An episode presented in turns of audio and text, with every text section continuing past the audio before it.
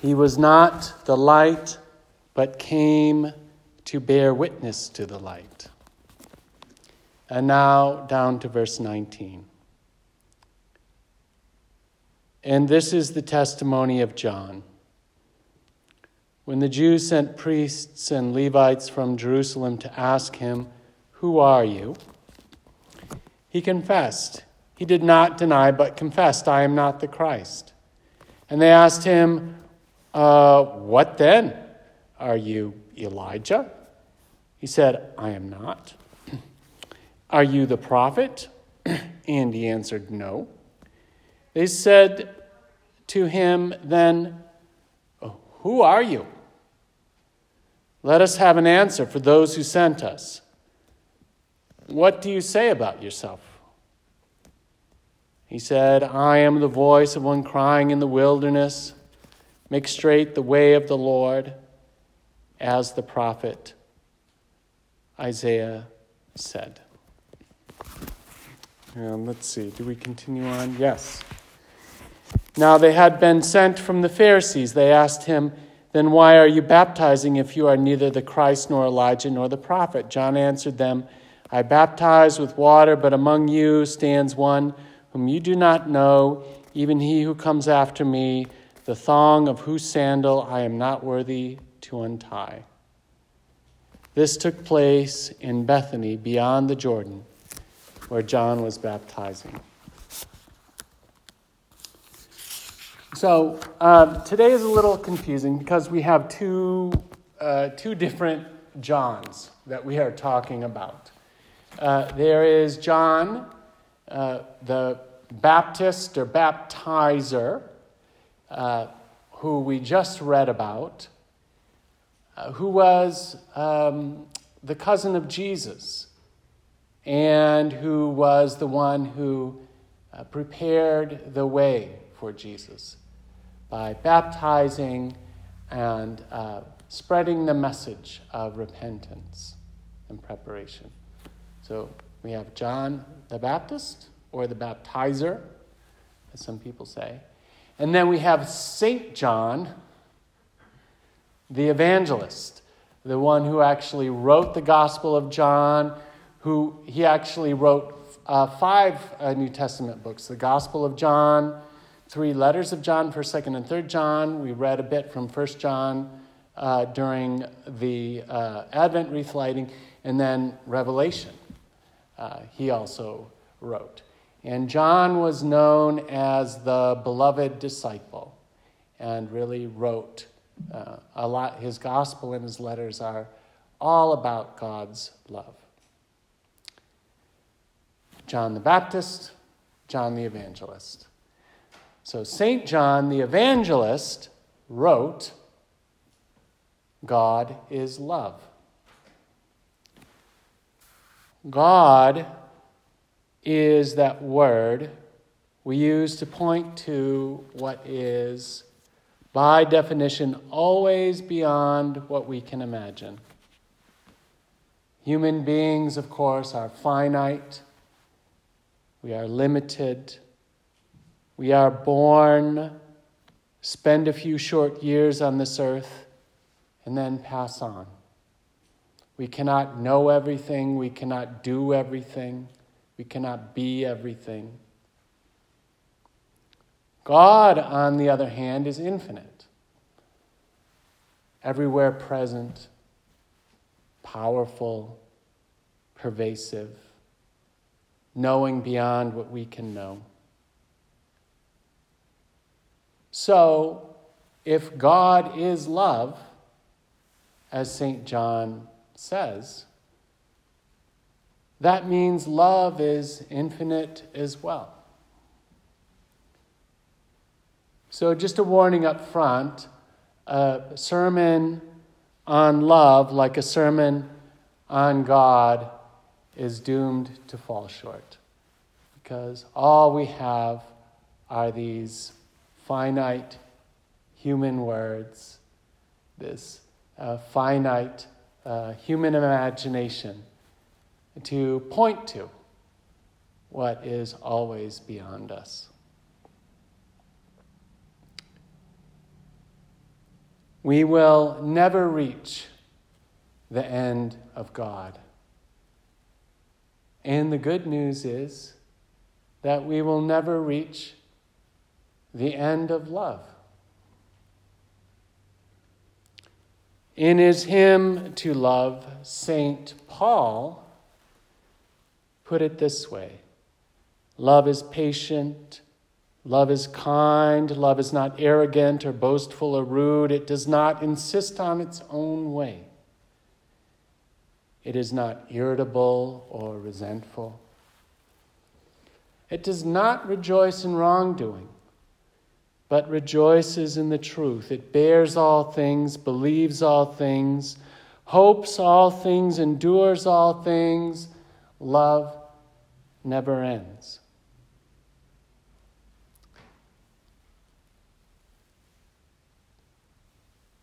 But even though love never ends, love is still a paradox. Because love always embodies itself. It somehow crams itself down into our small, finite human lives. That's one of the ways that it's beyond our understanding. How can that be? Just like God, love is bigger than I can imagine. Nevertheless, when I reflect on moments of genuine love and connection in my life, most often they are small.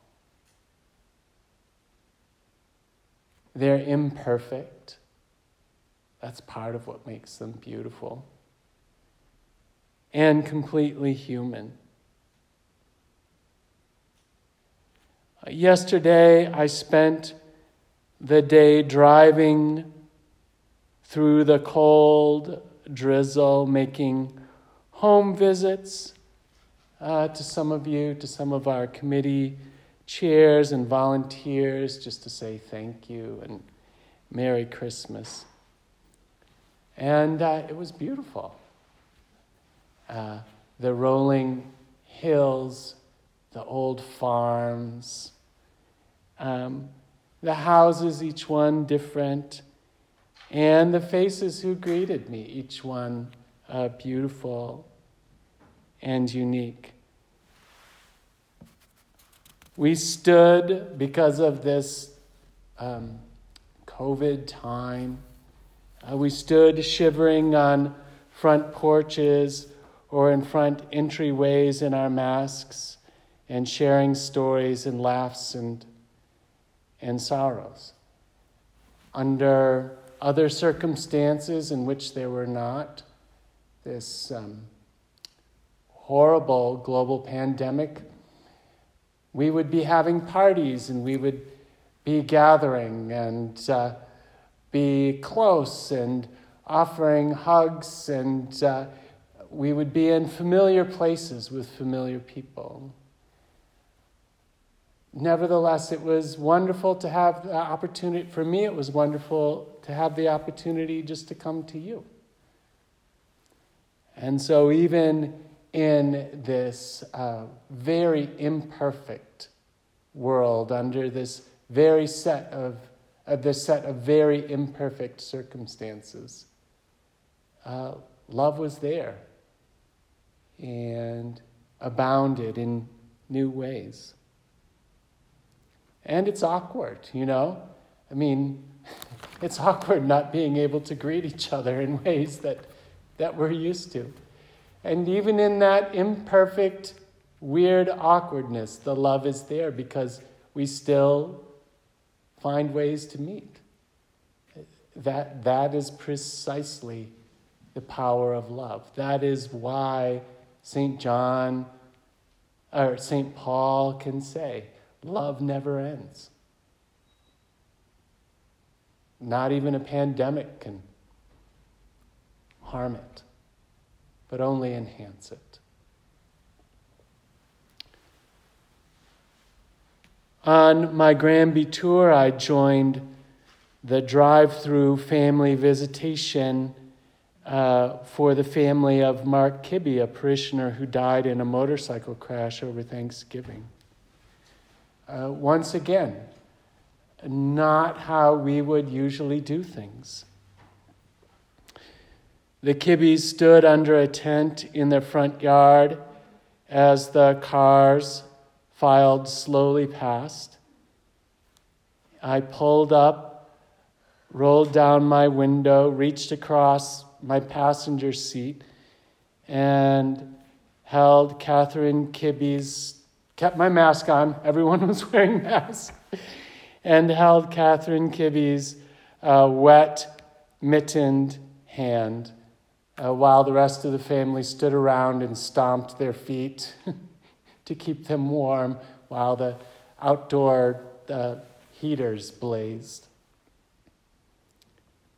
And uh, offered my condolences, as so many other hundreds did.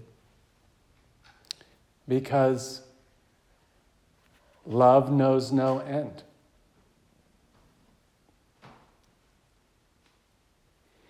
Even though love's power is beyond our comprehension, love is not arrogant or boastful or rude. It does not insist on its own way. I guess if it did, it wouldn't be love anymore. Take, for example, John the Baptist, the baptizer, whom John the evangelist wrote about. Our scripture today tells us that John the Baptist embodied humble, self effacing love. He had gained quite a following for his baptizing movement. Thousands came from miles around to hear him preach and to receive his baptism of repentance in the Jordan River. He was so successful that the religious authorities in Jerusalem thought he might be the Messiah, the Savior of the world.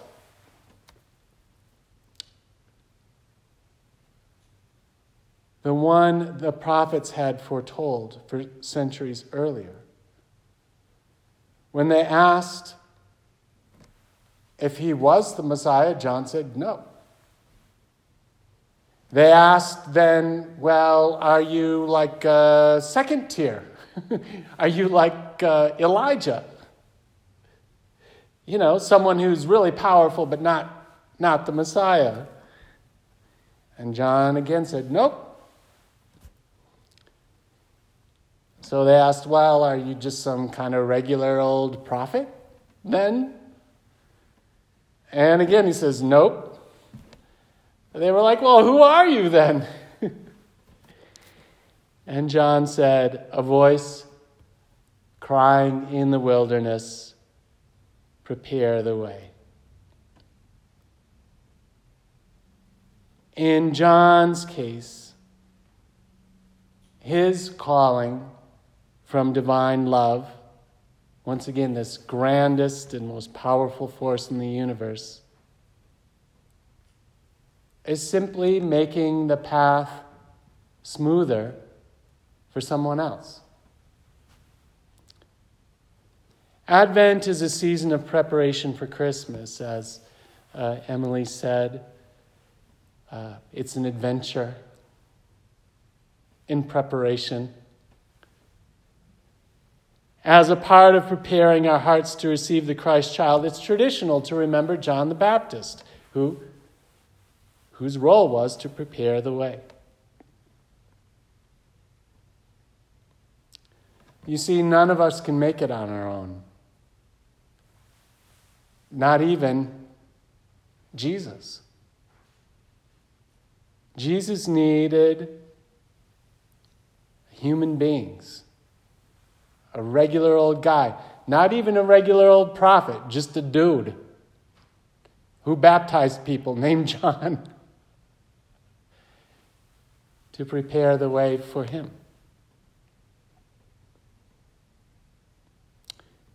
Even the Son of God needed someone to smooth his path. Each of us has made it to where we are because of countless others, generations of forebears who stewarded the land, built our towns, built this church. built our, our homes, built the institutions we depend on for food, safety, education, and health. We benefit from the knowledge, the wealth, the sacrifice of parents, teachers, scientists, leaders, pastors, soldiers, entertainers, musicians, artists, entrepreneurs, and on and on it goes farmers, foresters, managers. And we demonstrate our love as human beings by smoothing the way for those who will follow us. What kind of world are we leaving to our children and grandchildren? Is it one that they can look at and say, wow, those people really loved us?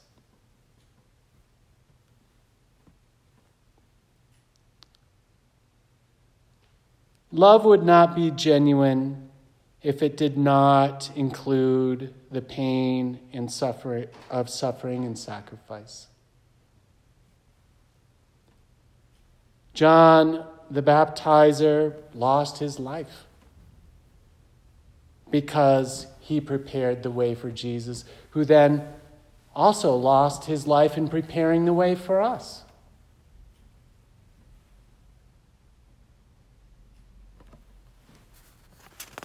During his Last Supper with his disciples, Jesus himself said, No one has greater love than this, than they lay down their lives for their friends. Smoothing the way does not come without cost. This love that is endless, endlessly demands, endlessly calls us to love and to give of ourselves. In this pandemic time, for example, we remember all of the essential workers, the healthcare providers, first responders who have been putting their lives on the line, often without adequate support, risking their health and sacrificing time with their own loved ones so that we can be safe.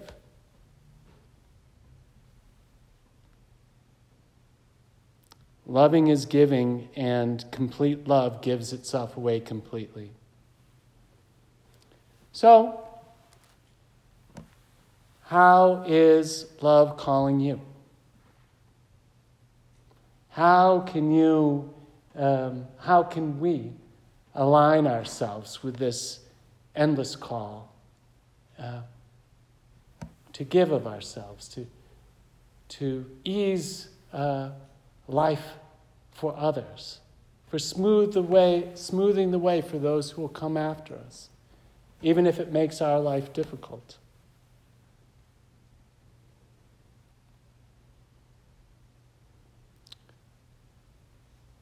How can we love this imperfect,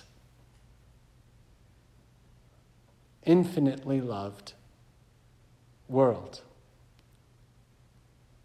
In her poem, The Messenger, poet Mary Oliver uh, put it this way My work is loving the world.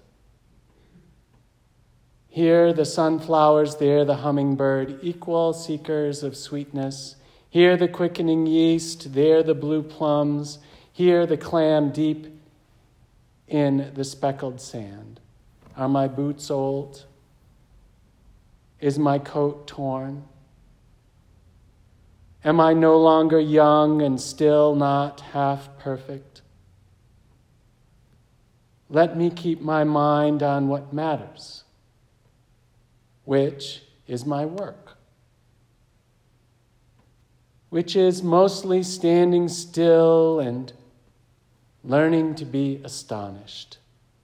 The Phoebe, the delphinium, the sheep in the pasture and the pasture which is mostly rejoicing since all the ingredients are here, which is gratitude to be given a mind and a heart and these body clothes, a mouth with which to give shouts of joy to the moth and the wren, to the sleepy dug up clam, telling them all over and over how it is that we live forever. God so loved the world that God gave the only Son, Jesus, who was born, lived, and gave his life that we might have abundant life now and eternal life in the world to come. How will you embody this love that never ends, this love that is God today? Amen.